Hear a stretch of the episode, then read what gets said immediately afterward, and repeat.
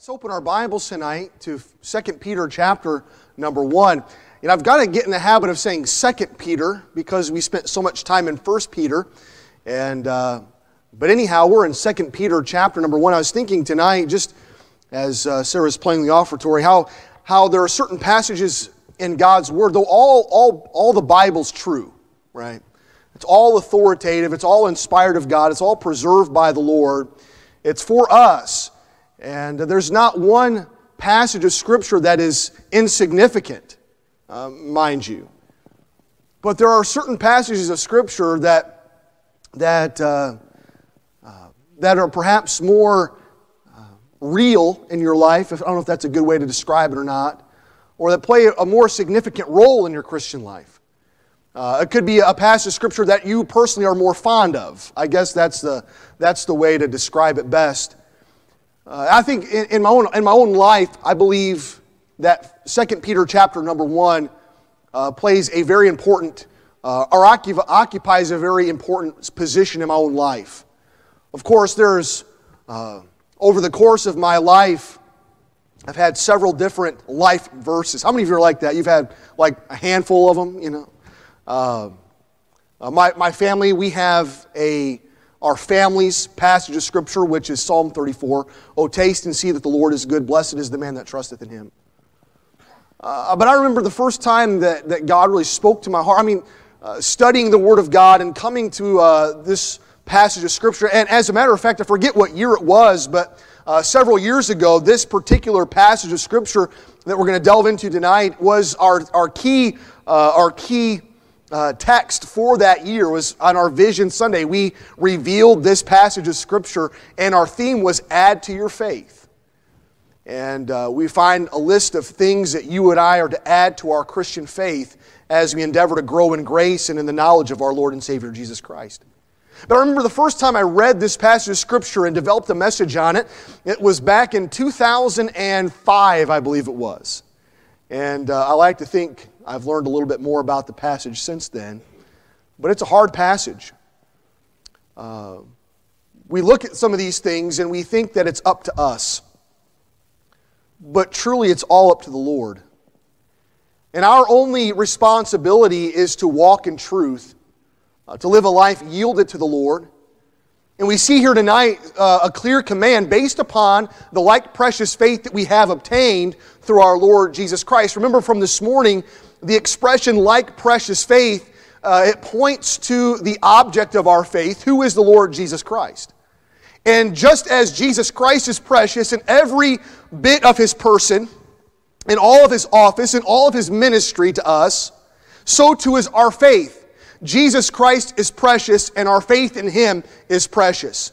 Now, what will you do with this like precious faith? Remember, God has called us uh, to live a life that, uh, that brings him glory, uh, that we are to be partakers of the divine nature, having escaped the corruption that is in the world through lust. So, what then should you and I do? What should be the, the next step in this progression of what we call the Christian life? Now, none of us in here have attained. Though even the Apostle Paul said, Not as though I'd already attained, either were already perfect, but I follow after that I may apprehend that for which I also am apprehended right? So, so we look here and we see in, in Peter, as he writes, as God inspires him to write this book, this letter, uh, he gives us the next step in our Christian life. And if you're able, I invite you to stand with me this evening as we read together here in God's Word. We come to a very significant list of things in God's Word. In my Bible, I, usually when I come across a list of any sort, I put a bracket around it or I draw a box around it so I can, so it just helps me see it more, more vividly, so I can kind of wrap my mind around. It's just a study tool uh, that, that I've developed. But, but as we come to the scripture, God provides us with a list. And it's not the list that matters the most, it's the one who inspired the list and what and the, the influence this list will have on our own lives. Notice what the Bible says beginning in verse 5 of, of 2 Peter chapter number 1. The Bible says this. And beside this, giving all diligence, add to your faith virtue, and to virtue knowledge, and to knowledge temperance, and to temperance patience, and to patience godliness, and to godliness, brotherly kindness, and to brotherly kindness, charity. For if these things be in you and abound, they make you that ye shall neither be barren nor unfruitful in the knowledge of our Lord and of our Lord Jesus Christ. But he that lacketh these things is blind, and cannot see afar off, and hath forgotten that he was purged from his old sins. Wherefore the rather, brethren, give diligence to make your calling and election sure. For if ye do these things, ye shall never fall. For so an entrance shall be ministered unto you abundantly into the everlasting kingdom of our, of our Lord and Savior, Jesus Christ. Father, we come to you tonight very thankful for the Word of God. Uh, Lord, our prayer this evening is that you'd open our eyes, that we may behold wondrous things from your law, that you would teach us, that you'd remind us of some things, uh, that you would help us see the significance of, uh, of this list and how it applies to our lives, what it brings to our lives, and Lord, the danger of not incorporating it into our lives. And so, God, our prayer tonight is that you would speak to us, uh, that you'd be very specific in this, that you deal with us not just in a general sense, but Lord, each of us individually. With, uh, Lord, that you deal with us specifically in different matters, that you would help us all grow in grace and the knowledge of our Lord and Savior Jesus Christ. Uh, Lord, our prayer tonight is that you'd be pleased with all of this. Uh, Lord, that uh, you'd lead us to make decisions that would glorify and honor Christ and cause us to live victoriously as your children. And so, Lord, we, we ask that you bless the message tonight. We pray it in Jesus' name. Amen. You may be seated. If you're in the habit of marking things in your Bibles, I'd like to draw your attention to an expression that we read three times here in these, in these few verses.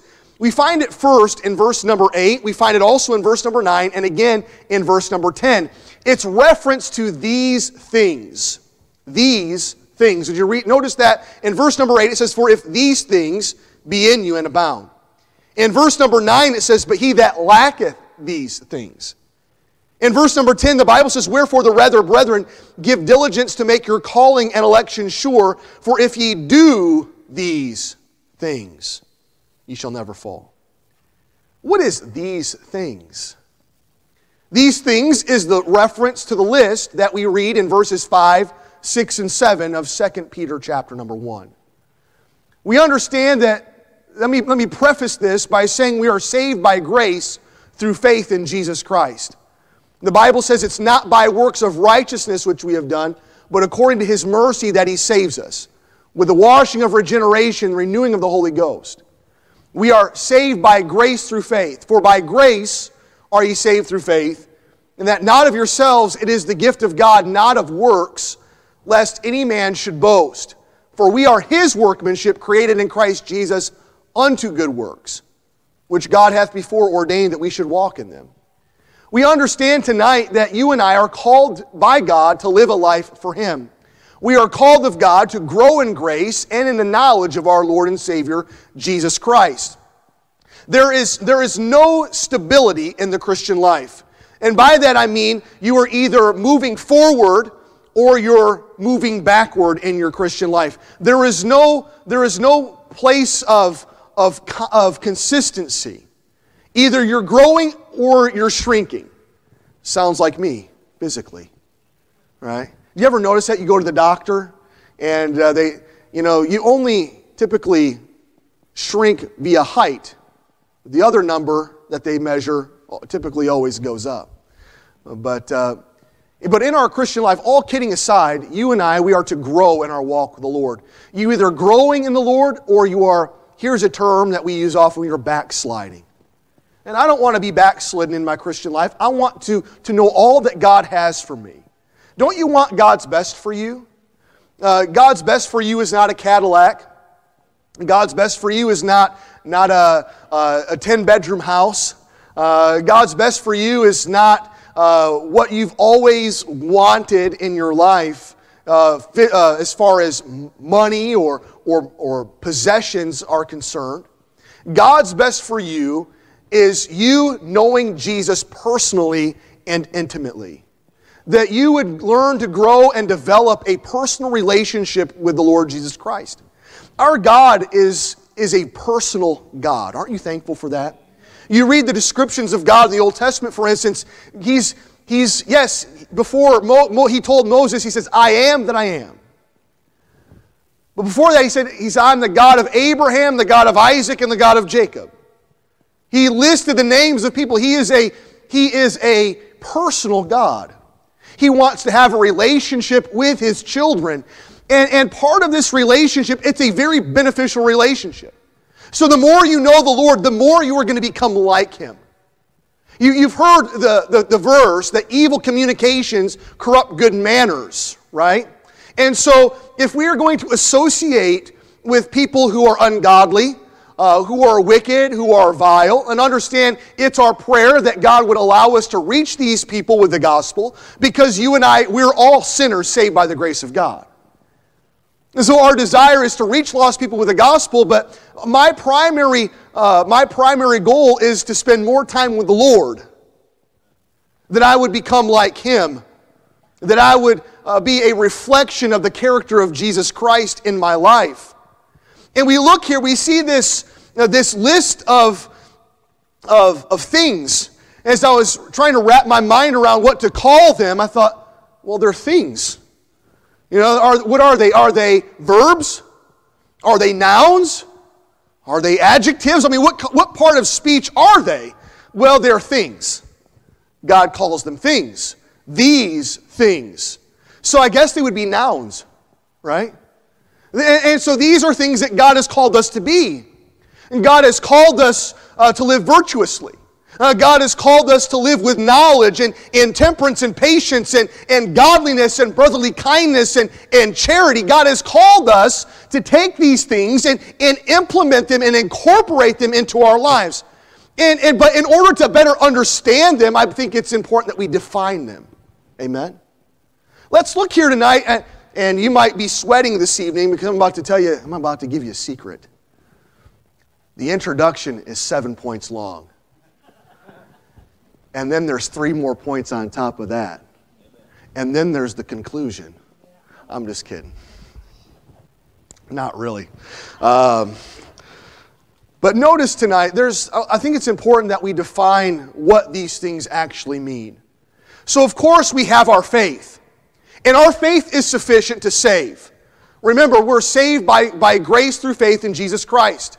Repentance toward God and faith to our Lord Jesus Christ. The Bible tells us in Acts chapter 20. But as I said this morning, this our salvation is not the end.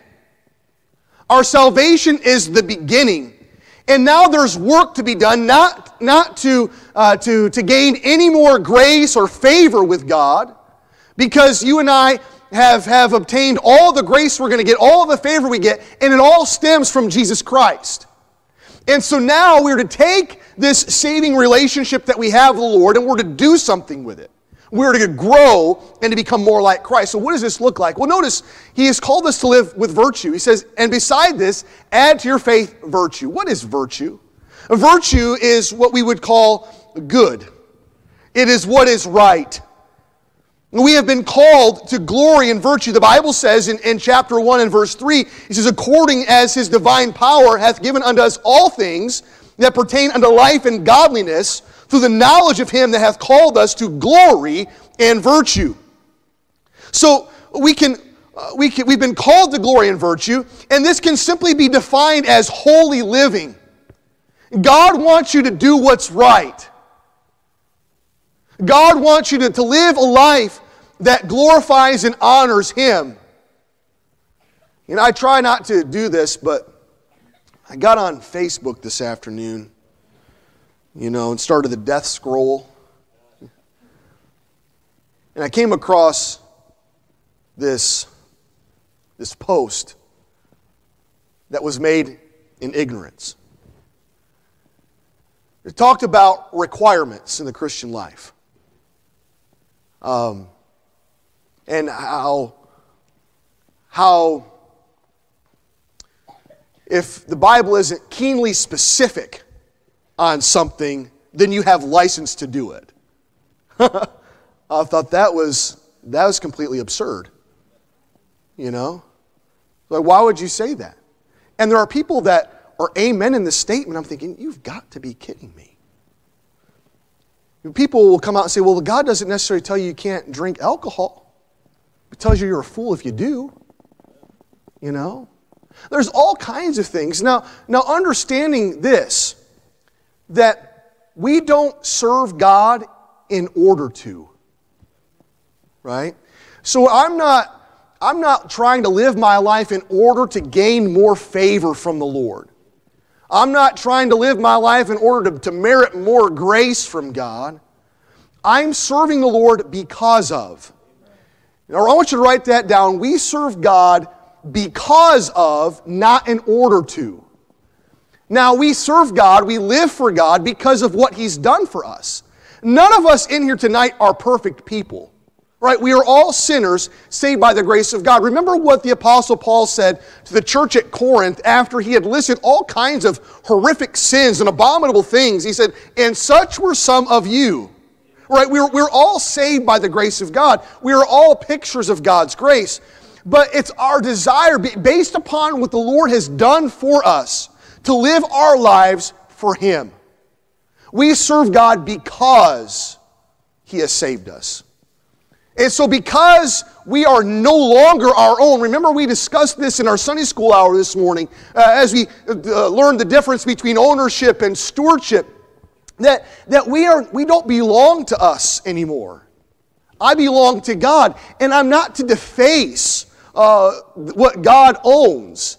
I'm not to ruin and misuse what God owns. I want to live my life for His glory. I want to please the Lord. Now, we must be very careful with this. But the, but the idea here, the truth is that, that God has called us to live a life that pleases Him. He wants us to do what is right. He wants us to live a life that, that is holy, uh, that is just, that is, that is representative of our Savior. We live in a world that has convoluted this whole thing, this whole idea, and, and, and, we, and we, are, we now allow ourselves to use grace as a license to sin. But we're thankful for the grace of God. But we ought not sin against the grace of God either. And God has given us His grace so that we can live our lives for Him, that we can honor Him, and that we can please Him, and that, so that we can do what's right. Because grace is the God given ability to do the right things. I want you to look back in 1 Peter chapter number 1, speaking of this holy living. And this kind of eradicates uh, or settles the whole argument of do whatever you want. Yeah, because here in a very wide stroke of a brush, God paints this picture of holy living for us. And so this excludes certain things. Uh, this ex- and, and understand that, that everything we say has weight. But everything we do has more weight. You, you've heard the statement, do as I say, not as I do. But your walk talks and your talk talks. But your walk talks louder than your talk talks.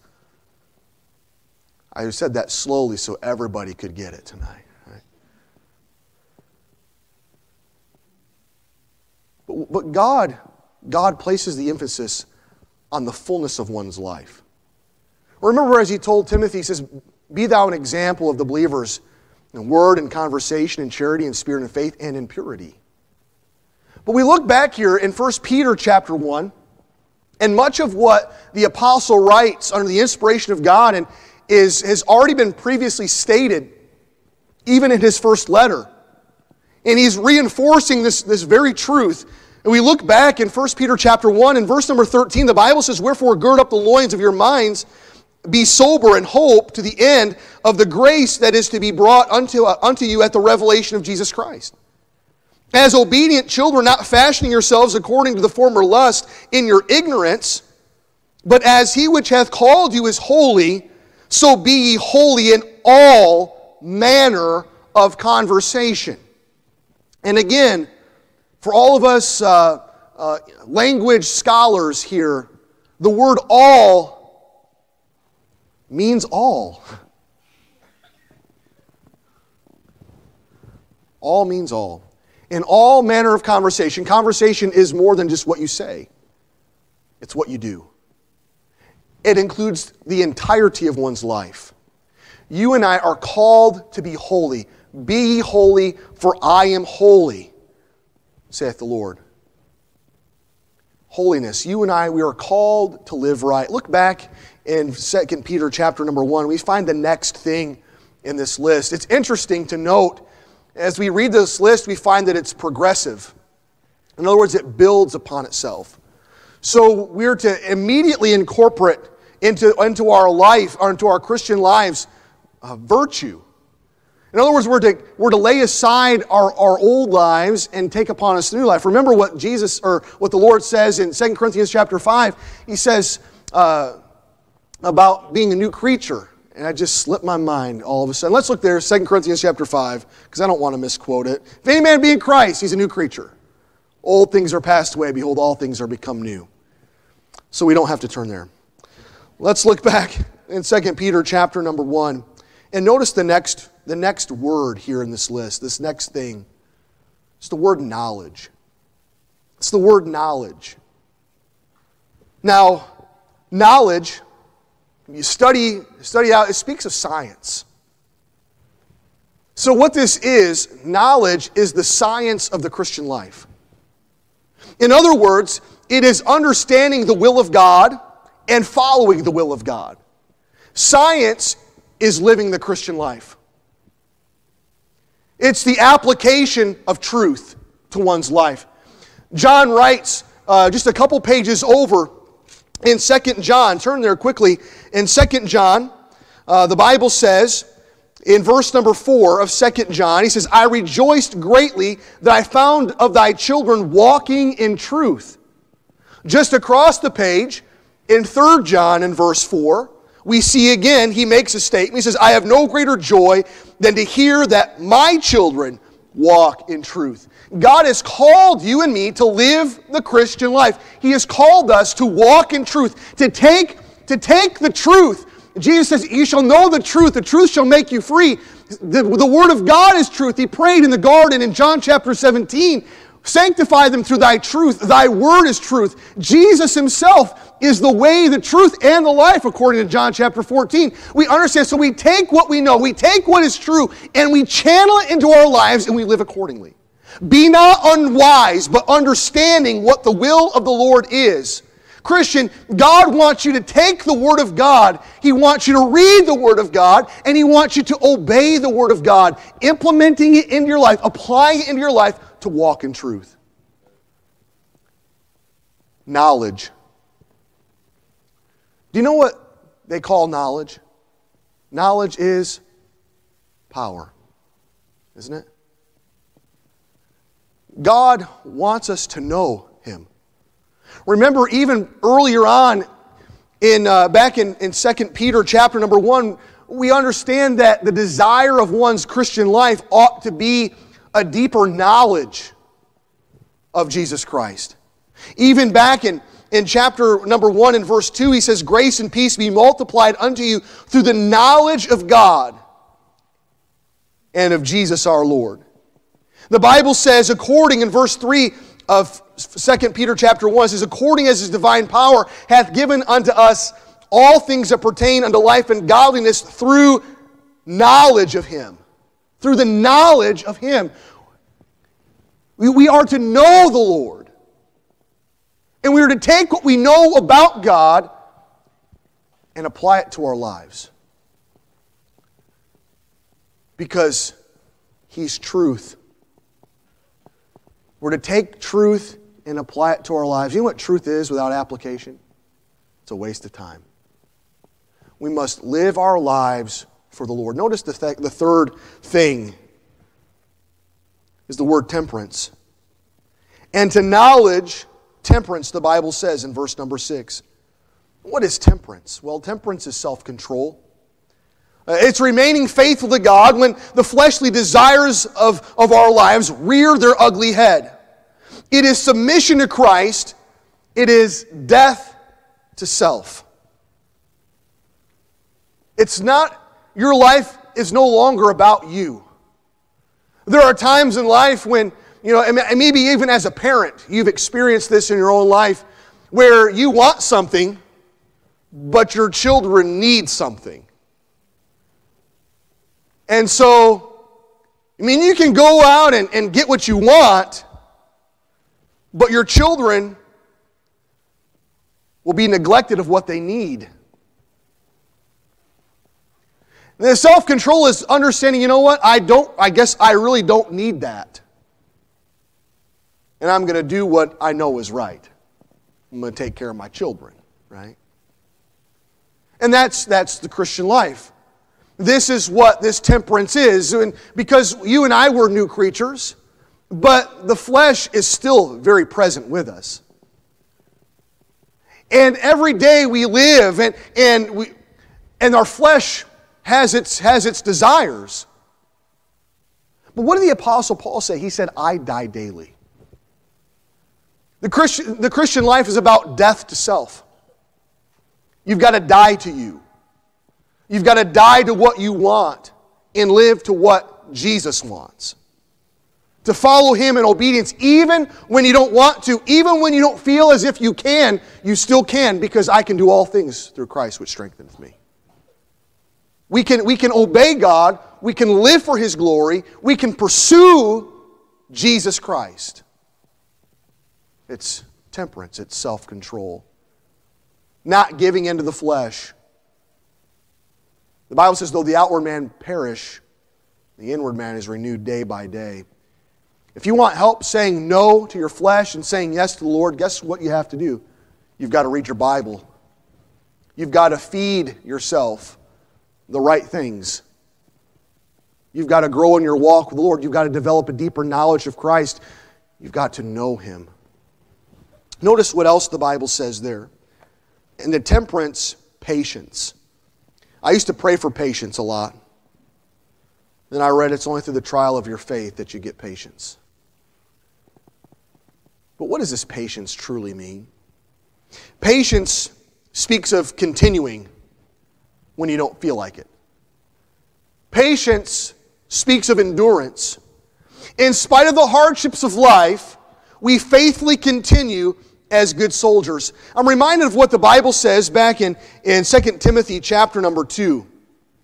In 2 Timothy chapter 2, beginning in verse number uh, 3, the Bible says, Thou therefore endure hardness as a good soldier. Endure. For the next several months, we are going to have to endure cold weather. It's something that none of us really want. We would rather find a climate that is stable at 75 degrees and zero humidity. But I'm not sure there is a place like that other, other than heaven.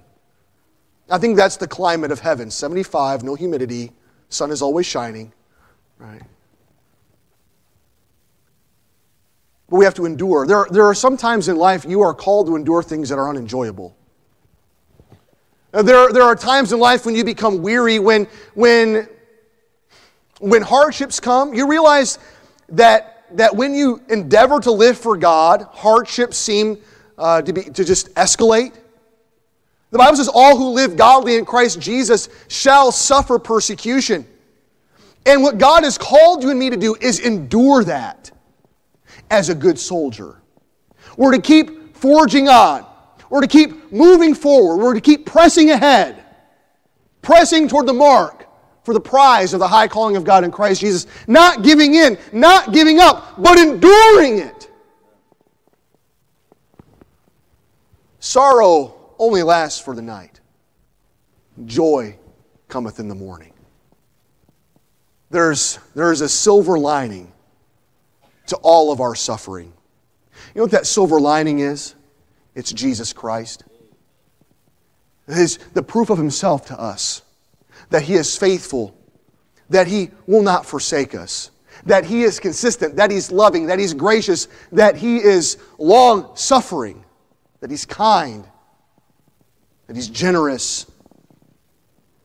Endure. Look back at what the Bible says in 2 Peter chapter 1. The Bible says, and to patience, godliness. Now, what's the difference between godliness and virtue.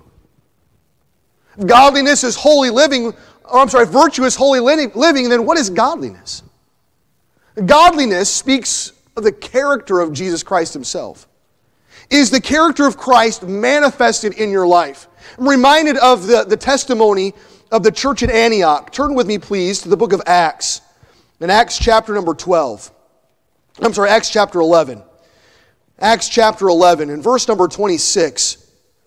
Of course, uh, this is Barnabas has, has gone to Tarsus for to seek Saul to bring him back to Antioch for him to help them there in the, in the local church.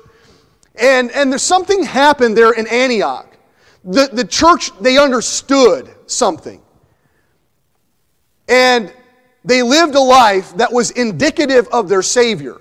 So much so that the, that the lost around them decided that they were going to coin a new term. The term was intended to be derogatory. The term was intended to be a mockery. But it's a term that you and I carry to this day. Sometimes I wonder how well I live up to it. It's the term Christian. Look what the Bible says in verse 26 of Acts chapter 11. The Bible says, And when he had found him, he brought him unto Antioch. And it came to pass that a whole year they assembled themselves with the church and taught much people. And notice, and the disciples were called Christians first in Antioch. They lived like Christ. May I tell you that that's godly? They lived a godly life. They lived a life that was above reproach. They lived a life that was, that was settled. They lived a life that was, uh, that, where there was no gray areas. They were, there was no hypocrisy there. Uh, they, there were imperfect people, uh, but with their whole hearts, they endeavored to follow Jesus Christ and the clear pattern and teaching of our Savior. And they were called Christians first in Antioch. Do you live up to the name? Is the character of your life truly Christian? Is it godly? I pray so. Look back in, in, in 2 Peter chapter 1. The Bible says, and to godliness, in verse number 7, brotherly kindness. The word brotherly kindness comes from the Greek word Philadelphia. In other words, it's a, it's a fraternal, um, it's a fraternal affection.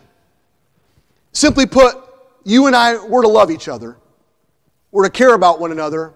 We are to value one another.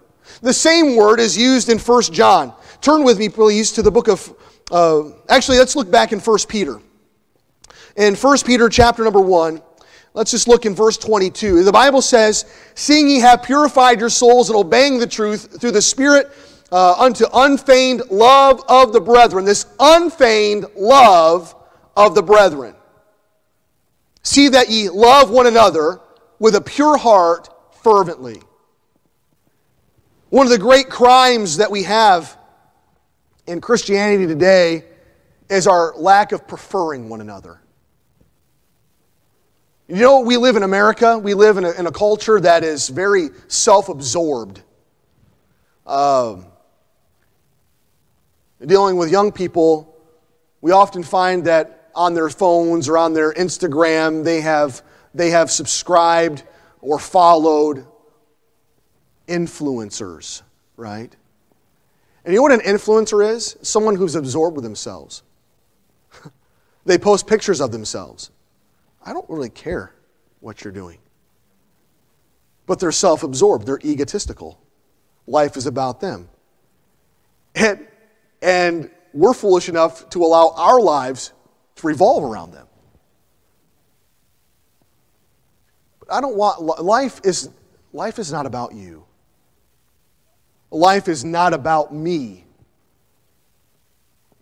The great travesty is when we, under, when we fail to realize that you've been bought with a price. Therefore, we're to glorify God in our body and in our spirit, which are God's. And God did not create you for you. Life isn't about you. It's not about what you want. It's not about what you like. It's not about what you prefer. It's about other people.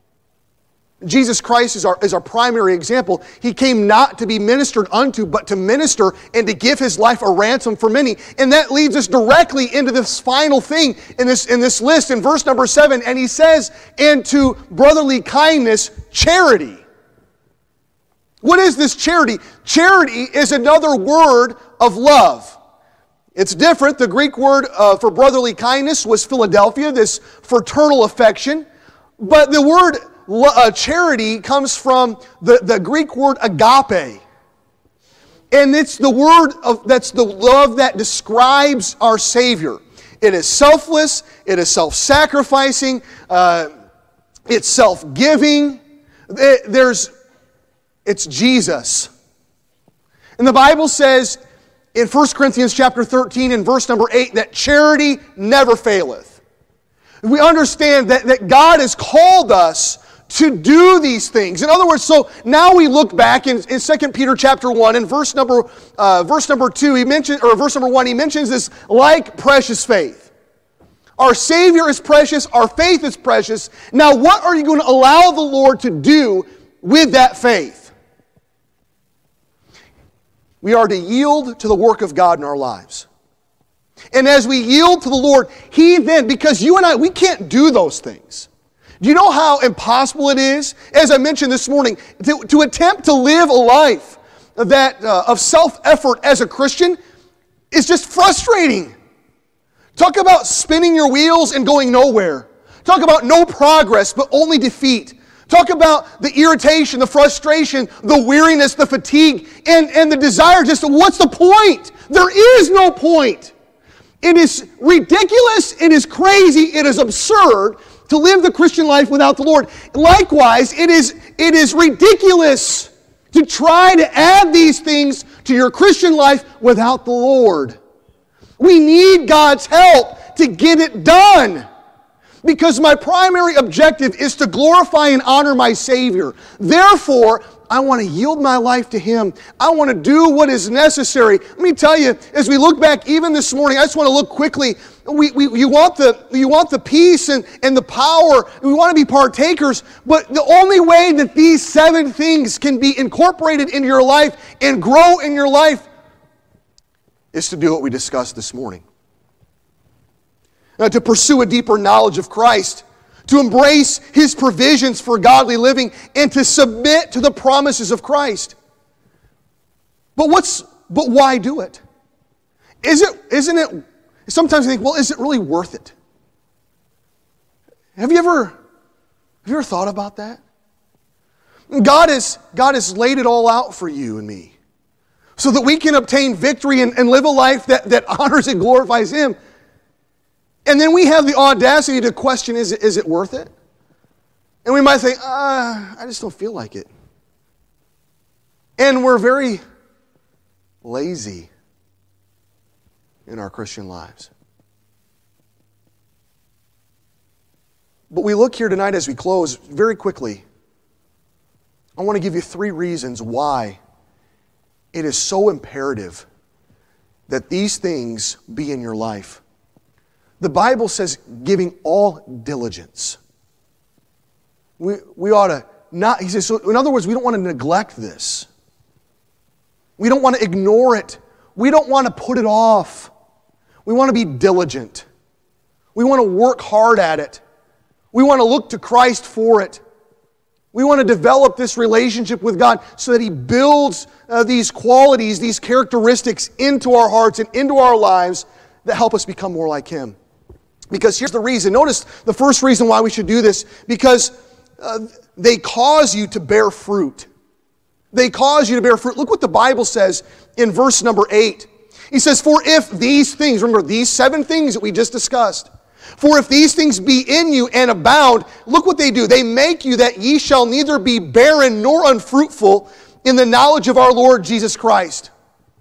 What has God called you to do? God has called you to bear fruit. Look what the Bible says in John chapter number 15. Look back in John 15. Of course, this is a great passage of Scripture. Jesus refers to himself as the true vine and, and how he, how he uh, purges it, how the, the vine, so that it can bear more fruit, and all of these things. He says, without him, we can do nothing. We are well aware of that. But what does, what's the overall purpose of your life? The Bible says the fruit of the righteous is a tree of life, and he that winneth souls is wise. You know what God has called you and me to do? He has called you and me to bear fruit. Look what the Bible says in verse number, uh, let's see here, uh, in verse number 5 of John 15, he says, I am the vine, ye are the husbandmen. I'm sorry, I'm the vine, ye are the branches. He that abideth in me, and I in him, the same bringeth forth much fruit, for without me ye can do nothing. If a man abide not in me, he is cast forth as a branch, and is withered, and men gather themselves and cast them into the fire, and they are burned. So, in other words, we think about this list of, of things. The only way to achieve this list is to abide in Christ. Because the only way to, the only way to bear fruit is to abide in Christ. The Bible goes on to say in verse number in verse number seven, he says, If ye abide in me, and my word abide in you, ye shall ask what ye will, and it shall be done unto you. Herein is my Father glorified. Look in verse 8. Herein is my Father glorified. And may I tell you, that's the purpose of our lives to bring honor and glory to Jesus Christ. He says, Herein is my Father glorified, if ye bear much fruit. God wants you, God wants me, God wants us to bear fruit. The fruit of the righteous is a tree of life. And he that winneth souls is wise. What is the fruit of a Christian? The fruit of a Christian is another Christian. But do you realize that no one is going to want anything that I have?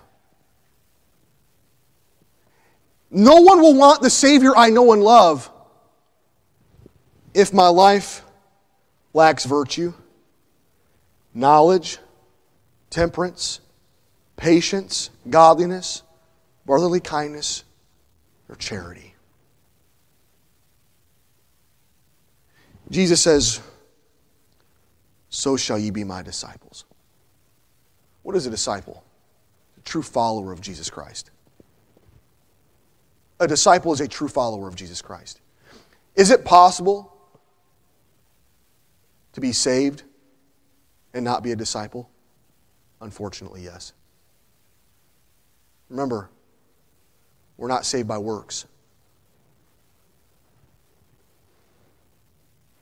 But James makes the argument concerning works and faith that without works, my faith is dead, being alone. We need to grow in our walk with the Lord. It causes us to be fruitful. Notice the second reason. Look back in 2 Peter chapter number 1. We also find that it causes you not to forget. It causes you not to forget. Not to forget what? To forget that you're a child of God. Is it possible for someone to have received Jesus Christ and then altogether forget that they know Him as their Savior. I can't tell you how many times I've witnessed that in my life, dealing with other people, questioning their salvation, leading people to Christ, and then sadly watching them do nothing with it, squander their faith become involved in all kinds of wickedness and sinfulness. And then they get to the point that I, I just don't even know. I just wonder. Look what the Bible says in verse number 9. This is a real thing, folks. The Bible says, But he that lacketh these things. So, in other words, if these things are not implemented in your life, if you are not abiding in Jesus Christ, because that's the key. So, if you fail to abide, you fail to remember. Write that down. A failure to abide will result in the failure to remember. What's the Christian life about? It's about Jesus Christ. It's about spending time with Him. And if we fail to abide with the Lord, we become forgetful. Look what the, look how Peter describes it here in verse number 9. It says, But he that lacketh these things is blind and cannot see afar off. In other words, we don't, we not only are, we can't, we can't understand spiritual things. We become carnal Christians. We, because, as Paul warns the church at Corinth, we become unable to discern the things of God, to understand truth. Uh, we become just trapped in sin. But there's help because Jesus is still alive, He's still on the throne. And we can return to Him, we can abide in Him, and He can provide victory. But he that lacketh these things is blind and cannot see afar off. The Bible goes on to say, and hath, notice, and, and it says, and hath forgotten that he was purged from his old sins. Forgotten that he is purged from his old sins. He forgot that, they, that he had asked the Lord to forgive him. There's doubt. There's lack of assurance. Why? Because of our failure to abide. Do you want a strong Christian life that is full of virtue and knowledge and temperance and patience and godliness and brotherly kindness and charity? And you've got to abide. Because to abide means to remember. Abide means to recognize. Abide understands the value and worth of the Savior.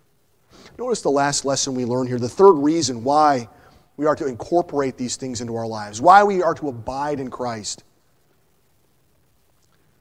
is that they cause you to remain faithful. They cause you to remain faithful. Look what the Bible says in verses 10 and 11. 1 Peter chapter 2. The Bible says, Wherefore the rather, brethren, give diligence to make your calling and election sure. In other words, just settle it. If you have any doubts, if you're here tonight and you doubt your salvation, you don't have you don't possess assurance of your salvation, then settle it. Give all diligence to make your calling and election sure. Settle it once and for all. Because he goes on to say in verse, he says, for, for if ye do these things, ye shall never fall. You'll have that confidence, that assurance, that, that faithfulness. And the Bible describes it in verse number 11. He says, For so an entrance shall be ministered unto you abundantly in the everlasting kingdom of our Lord and Savior Jesus Christ. As, as I think of, of being uh, ushered into the very presence of the Lord, I ask myself, how do I want to be found? When the Lord comes, when your time on this earth is, it comes to an end, where do you want, how do you want to be found? What do you want to be doing? I don't want to be sitting idly by. I want to be involved in the Lord's work. I don't want to be sitting on my hands. I don't want to be involved in lesser things. I want to spend my life serving the Lord. As we close tonight, look at what the Bible says in 1 Corinthians chapter 4. In 1 Corinthians chapter 4,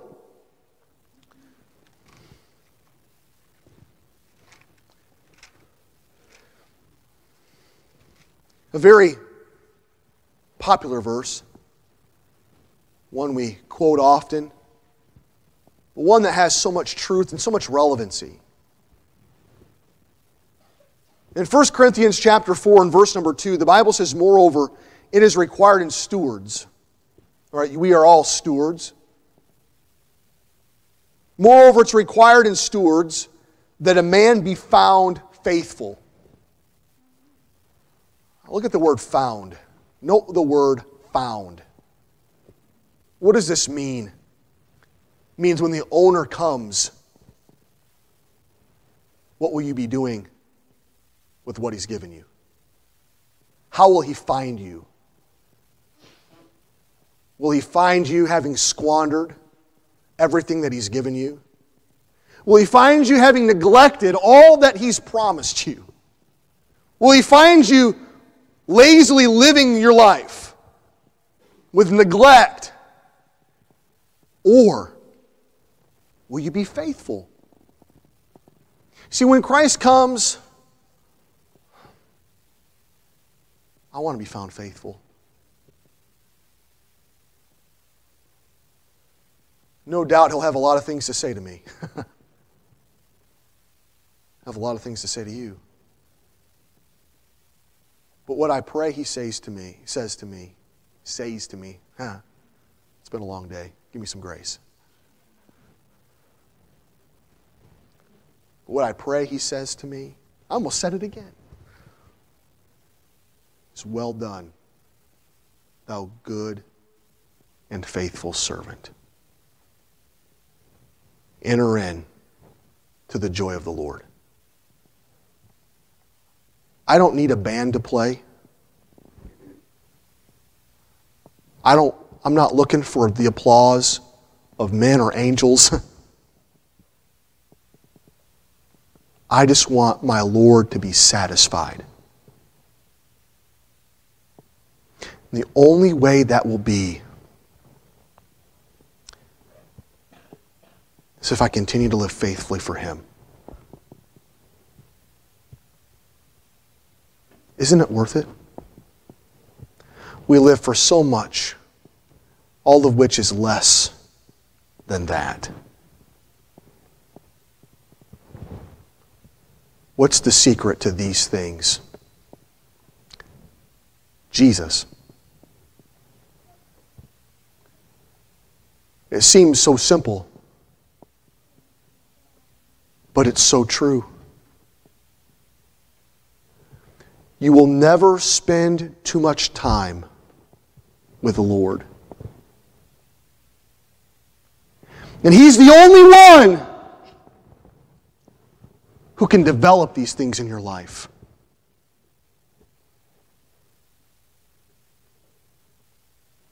That I may know Him. The power of His resurrection, the fellowship of His suffering, being made conformable unto His death, if by any means I might attain unto the resurrection of the dead not as though I'd already attained. Either we're already perfect, but I follow after. That I may apprehend that for which also I am apprehended of Christ Jesus. Brethren, I count not myself to have apprehended, but this one thing I do, forgetting those things which are behind and reaching forth unto those things which are before. I press toward the mark for the prize of the high calling of God in Christ Jesus. These things. These things. We need these things. But the only way we can have them is through Christ. Christians, won't you know Him? With our heads bowed and our eyes closed.